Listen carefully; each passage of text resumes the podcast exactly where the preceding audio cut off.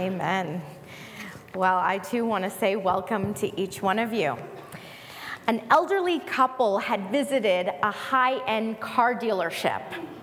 There, they fell in love with a beautiful vehicle, but the only problem was that it was $85,000. Well, after speaking to the salesman and trying to negotiate with him, he said, There is absolutely no way that this car can get any cheaper. There's just no discounts. It's just not possible. It's one of the very best. And so they thought to themselves, all right, well, they told him, we'll try to get the money together and we'll be back. Well, shortly after they came back, they noticed that the salesman was with a beautiful young blonde woman and they overheard him closing the deal with her for $75,000. Well, the older gentleman went up to him and said, I just heard you closing the deal with that beautiful lady for $75,000. Did you not tell us that there is absolutely no way that you can make it any cheaper? There can't be any more discounts. The salesman said, Well, sir, just look at her. How, how, how could I not give her a discount? Well, the older gentleman walked away, and the beautiful young blonde went up to him and said, I told you I could get this joker to lower the price, Grandpa.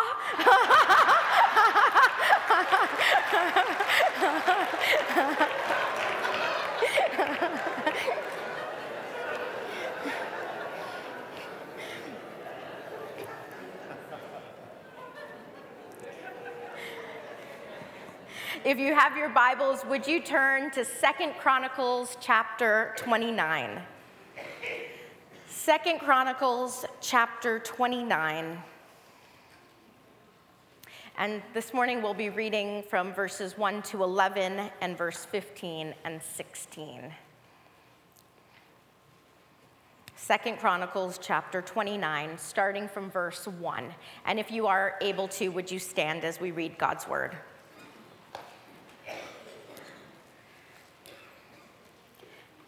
Hezekiah was 25 years old when he became the king of Judah, and he reigned in Jerusalem 29 years. His mother was Abijah, the daughter of Zechariah, and did, he did what was pleasing in the Lord's sight, just as his ancestor David had done.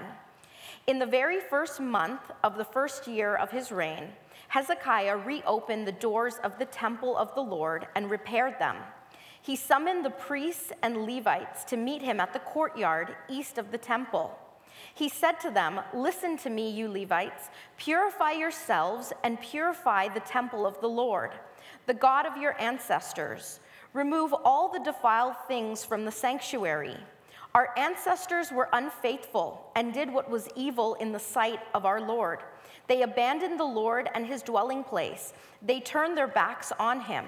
They also shut the doors to the temple's entry room, and they snuffed out the lamps. They stopped burning incense and presenting burnt offerings at the sanctuary of the God of Israel.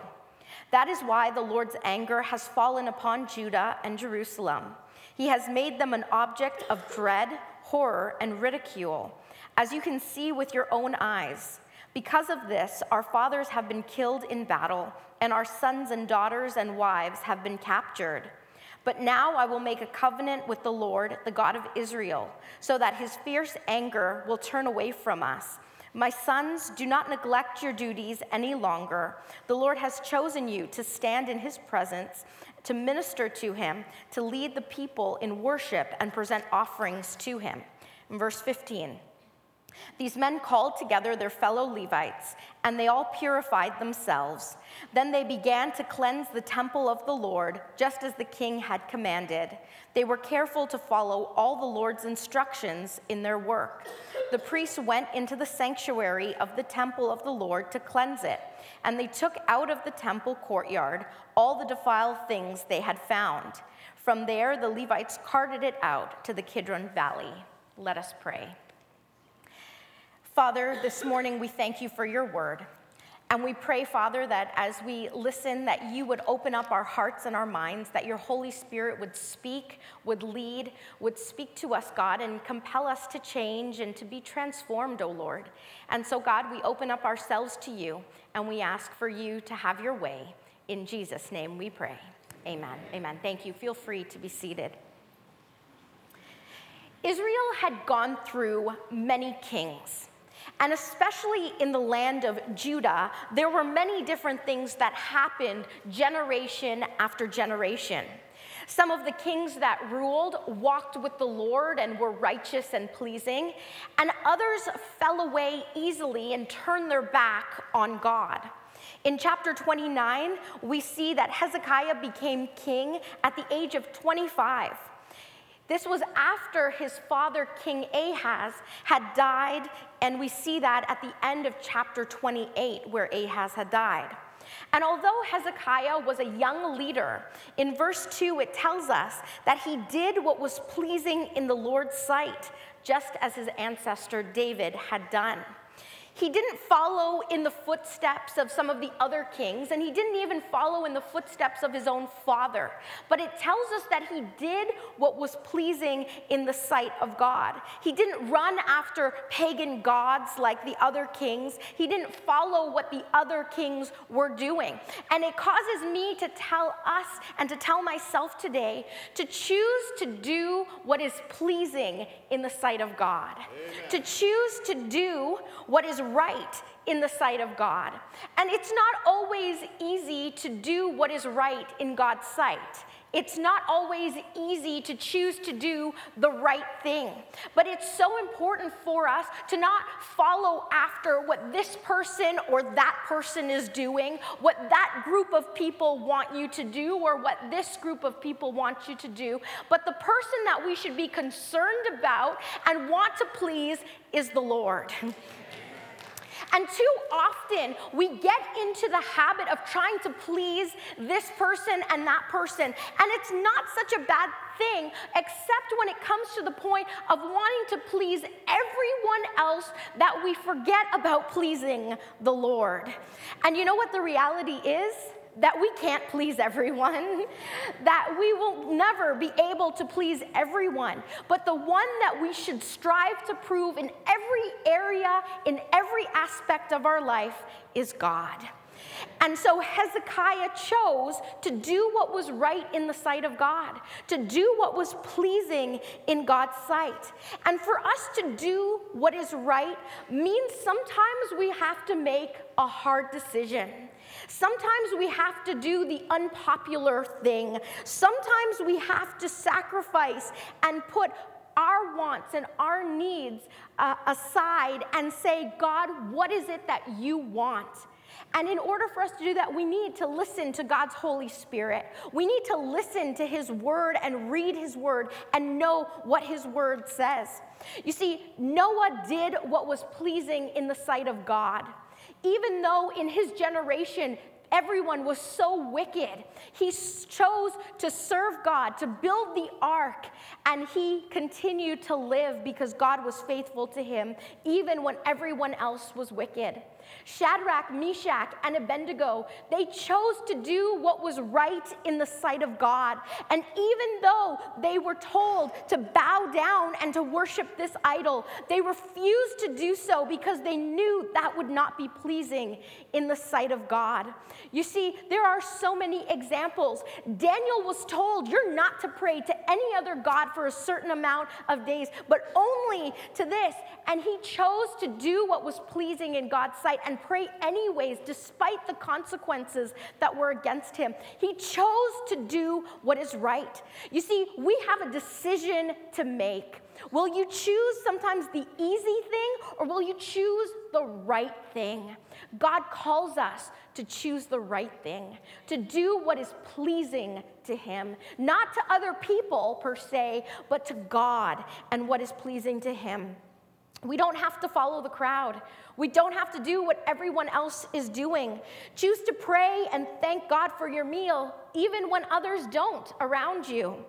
Choose to refrain from drinking and smoking, engaging in pornography, gambling, and non prescription drugs, even when your friends are all doing it. Choose to avoid gossiping, even when those around you are. Choose to live separately before marriage, even when others say that you should just live together. Choose to attend church regularly, even when there are other events going on that you could be at. You see, we have a choice to make. The choice is yours, the choice is mine. Choose to do what is right in the Lord's sight. So Hezekiah chose to do what was right in the sight of the Lord. He did what was pleasing to him. And one of the very first things that Hezekiah did when he became king was that he needed to deal with the issues of the temple. You see, there were a lot of issues uh, in the temple that needed to be dealt with. And he decided that this was crucial, that it needed to be one of the very first things that he did now rather than later. It needed to be dealt with now. It couldn't wait. You see, the issues that had gone on in the temple, there had been generation after generation of buildup of issues that were going on. And he chose now is the time that it needs to be dealt with. The sin, the idolatry, the angering God had gone on for so many generations that was time to put it to an end, to deal with it, to get things cleaned up, so to speak. And in the same way, in our own lives, we need to decide to clean things up in our life now rather than later.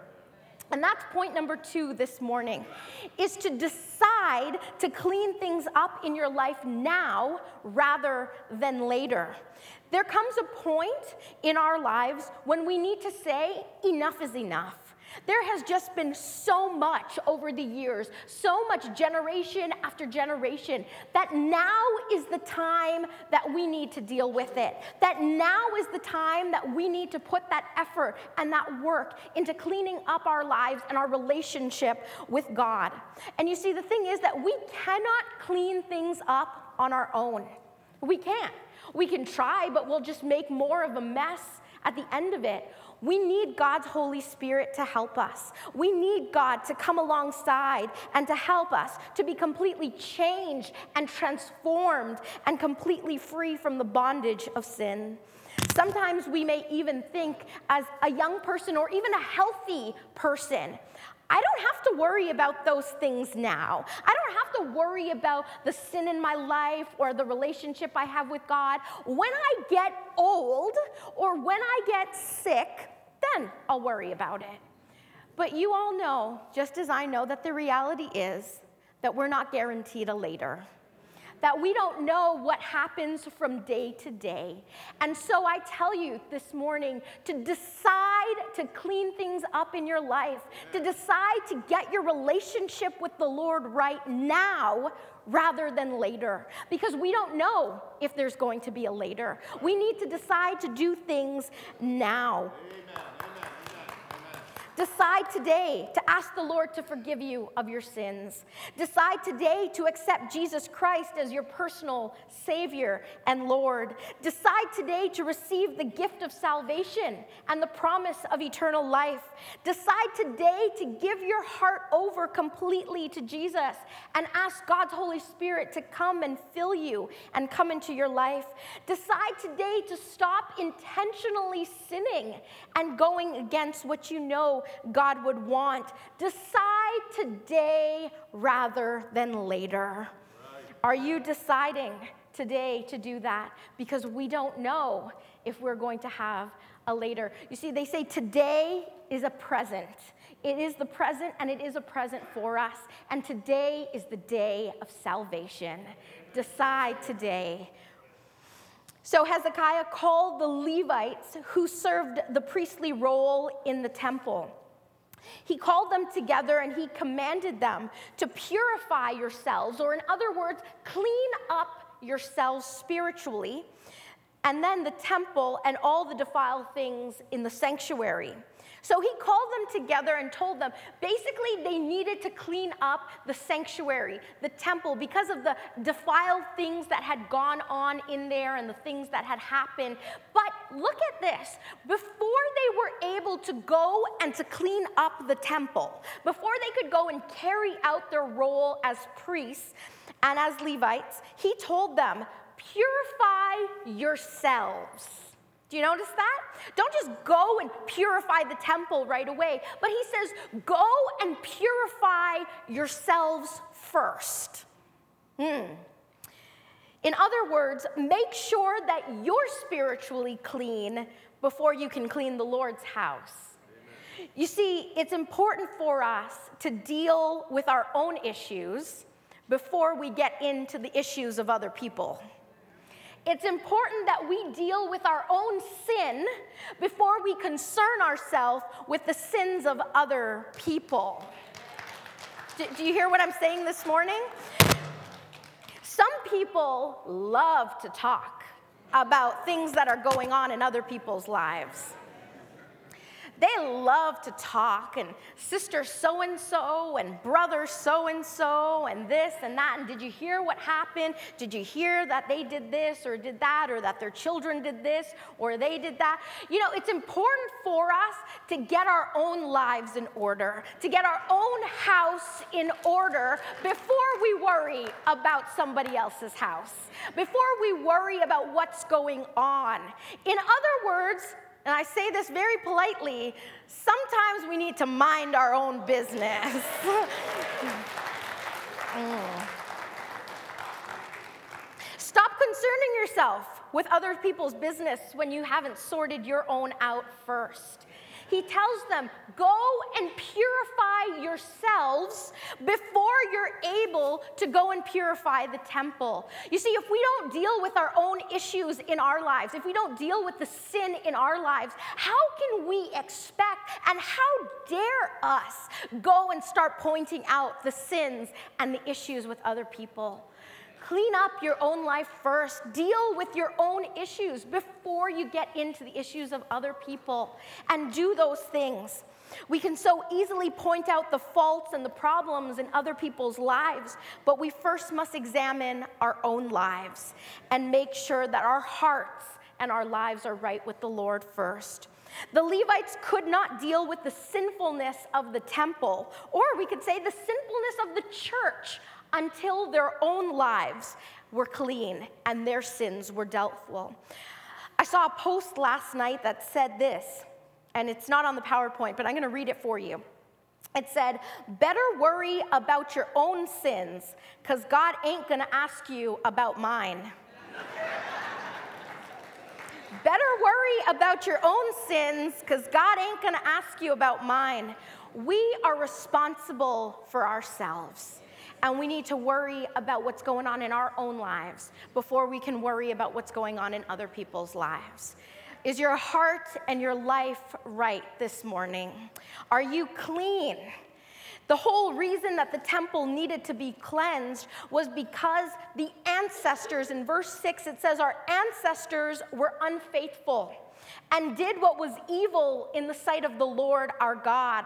They abandoned the Lord and his dwelling place, they turned their backs on him. As a result of that, they misused, they mishandled the things of God, the articles that were within the temple, and causing it to become defiled because they ran after other gods and started doing other things that they shouldn't have done, that they had no business doing. And so they caused the temple to become unclean and defiled it. Even though some of Hezekiah's ancestors, even his own father, King Ahaz, did this he sinned. King Ahaz closed the temple doors and did not allow anyone in to worship. He set up altars and worship sites on the street corners. If you read chapter 28, you'll see that. The things that he did were so evil and so sinful. And they did all of these, they made mistakes. But Hezekiah realized this was not right. Things needed to be changed, things needed to be cleaned up. They had defiled the temple of the Lord, they had defiled themselves. And he said, he's not, basically, he decided he was not going to make the same mistake as what they did. He learned from the mistakes that they made. And it causes me also to say, you don't have to make the same mistakes as others. You don't have to make the same mistakes as others, and that's point number four this morning. None of us are perfect. We will, from time to time, mess up and make mistakes. However, we can learn from those mistakes. We can learn from our own mistakes. We can learn from the mistakes that other people have made and avoid making the same mistakes.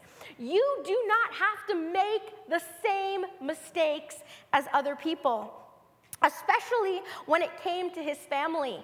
King Ahaz was his father, was Hezekiah's father, and he did not continue in the same pattern that King Ahaz did. He did not continue in the pagan worship. He did not continue to keep the doors of the temple closed. He did not continue to do the same things. He broke that pattern, he broke that cycle, and he stopped. He learned from the mistakes and he did not continue. King Ahaz closed the doors of the temple, and so no one could go in and worship. And here's a side note for you in King Ahaz doing that, he also was keeping the Levites, who were chosen by God to serve as priests in the temple, from their duties. So not only did he close it for his own reasons, but he was keeping others from worshiping God. He was keeping others from carrying out the duties that God had called them to perform. But Hezekiah called them back into service, reminding them of their duties, reminding them that God had chosen them to minister. You see, you do not have to continue doing the same things and making the same mistakes as other people, especially your family. You don't have to continue in the same cycle. There are times where we have great experiences with our families, but there are also times where we see things that our mother, our father, our grandparents have done that you don't have to continue. Just because your father was an alcoholic does not mean that you need to continue that cycle and drink.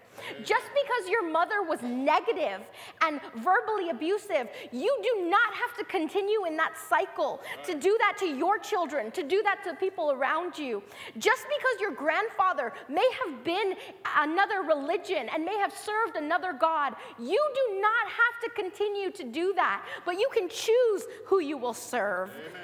Just because your grandmother was uneducated and didn't go to school, you do not have to stop learning and you shouldn't stop learning. You do not have to make the same mistakes as other people. You have the choice to break that cycle, to say, God, with your help, I'm breaking that. I'm breaking that, and I am choosing not to make the same mistakes as other people this morning. I am choosing not to continue. Hezekiah put an end to what his father and his forefathers had done in the temple. He said, Enough is enough, and he stopped it. He opened up the temple doors and he got things back the way that they should be.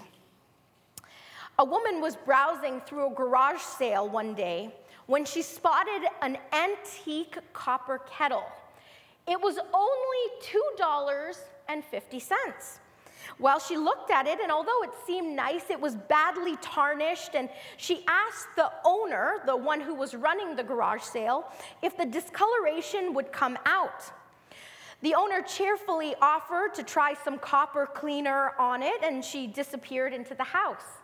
A few moments later, the owner reappeared with the copper kettle, and the buyer noticed it was beautiful and shiny and gleaming. She handed it over to the buyer for inspection, and not only did it look new, but it also had a new price tag on it. It said, like new, $10. You see, the item was more attractive and it had a new price tag. All it needed was a little cleaning, and it was worth more than it originally was priced. A simple cleansing went a long way and changed its worth. The owner took a moment to clean it, and changed the worth, removed the grime, removed the discoloration, the stains from it, and it was worth four times more than it originally was.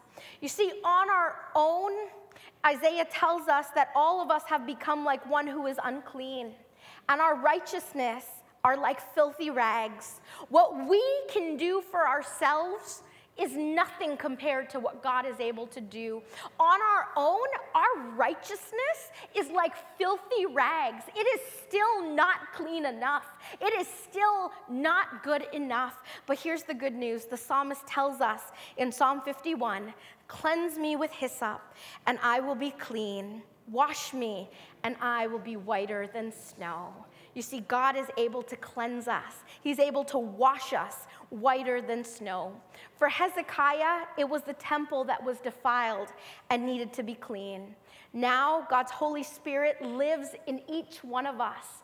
And we are, in other words, temples of the Holy Spirit because His Holy Spirit lives within each one of us. And so, if we are temples, if we are houses of the Holy Spirit, we need to be just as clean. We need to be clean, and our lives and our spirits need to be clean, cleansed, purified, and consecrated to God. How many of you like washing dishes? Some of you? Yeah? Okay. Well, I don't mind washing dishes, but it's not my favorite thing to do, let's say. And you know what really bothers me? You know what really bothers me is when people put their dish, their plates, let's say, in the sink and it has food on it still. Isn't that gross? Isn't that disgusting? So, the other day, my mother sent me a threatening text message saying the dishes better be washed, you know. Anyways, so I needed to go wash the dishes. And so I'm washing the dishes and whatnot when all of a sudden I realized that the water is just not going down. And, so, you know, I, move out the dishes and the take, they put them on the counter, and the water's still not going down because you know why? There was food and stuff in the sink, you know, in the catch, in that, that part, and it was blocking the, the water from going down. You know what I'm talking about, right? Okay, so I don't want to gross you out too much. And so I thought to myself, well, I know I didn't leave food in my plate, and so I refused to touch it. I said, I'm not to touch it. That's somebody else's garbage. That's nasty, and it shouldn't have been there anyways. And so I refuse to touch it. I'm not to touch somebody else's leftovers and, and then have to get my hands dirty, and it's just gross. And so I refuse to touch it. You see, as I was doing that, I thought to myself, how many times we're like that in God? That we are this drain uh, that gets clogged. It gets clogged with the sin and the dirt and the influences around us. And God is trying to pour into us like that water. But those things block the water from going down the drain. And you know, we can block God's blessings because of disobedience and because of sinfulness. We can block the things that God is trying to put in and do through us because of all the garbage and the dirt and the gross stuff. But how good it is to know that we have one named Jesus who comes in and says, You can't clean it yourself. And he goes down in the very dirty, gross, grimy things, even though it should never have been there in the first place, even though nobody wants to touch it, even though it's leftovers. And he cleans it all out for us so that we can be clean. This morning, I ask you do you need to be cleansed? Are there things that you need the Lord to help clean up because we can't do it on our own? Only God's Spirit can. And in order for us to be clean vessels, we need Him. We need Him to come and wash us. We need Him to come and to change and transform us. We need Him to come and get rid of the dirt and the buildup and all of those things, even if it's a little buildup we need to be clean the way He desires us to be cleaned. And maybe today your prayer needs to be Lord, prepare me to be a sanctuary, pure and holy, tried and true. And maybe you need to say, Lord, help me. Help me to choose to do what is right in your sight. Help me to decide to clean up the things in my life now rather than later. Or maybe you need to say, Lord, help me to deal with my own issues before I worry about other people's issues. Or maybe you need to say, Lord, help me so that I don't have to make the same mistakes as other people because it's time for a change. Let us pray. Father, we thank you for who you are. And we thank you for your word and for the truth. And we thank you, Lord, that we don't have to be the same people that we came in here as, but we can be changed and transformed and clean. Lord, we desire to be clean vessels. We desire to be purified and cleansed. We desire to be forgiven, oh God. So may you come and meet with each one. May you tug at the hearts and the lives of your people this morning and help us, Lord, not to worry about what other people think of us, but to worry about our own relationship with you and to be right in your eyes. And so, Father, may you come this morning and help us. May you help us once again to remove the dirt and the buildup and the, gross things that are there that are blocking your spirit from truly working and breaking through in our lives. And so we ask for you to come. Prepare us, Lord, to be that sanctuary. In Jesus' name we pray. Amen. Amen.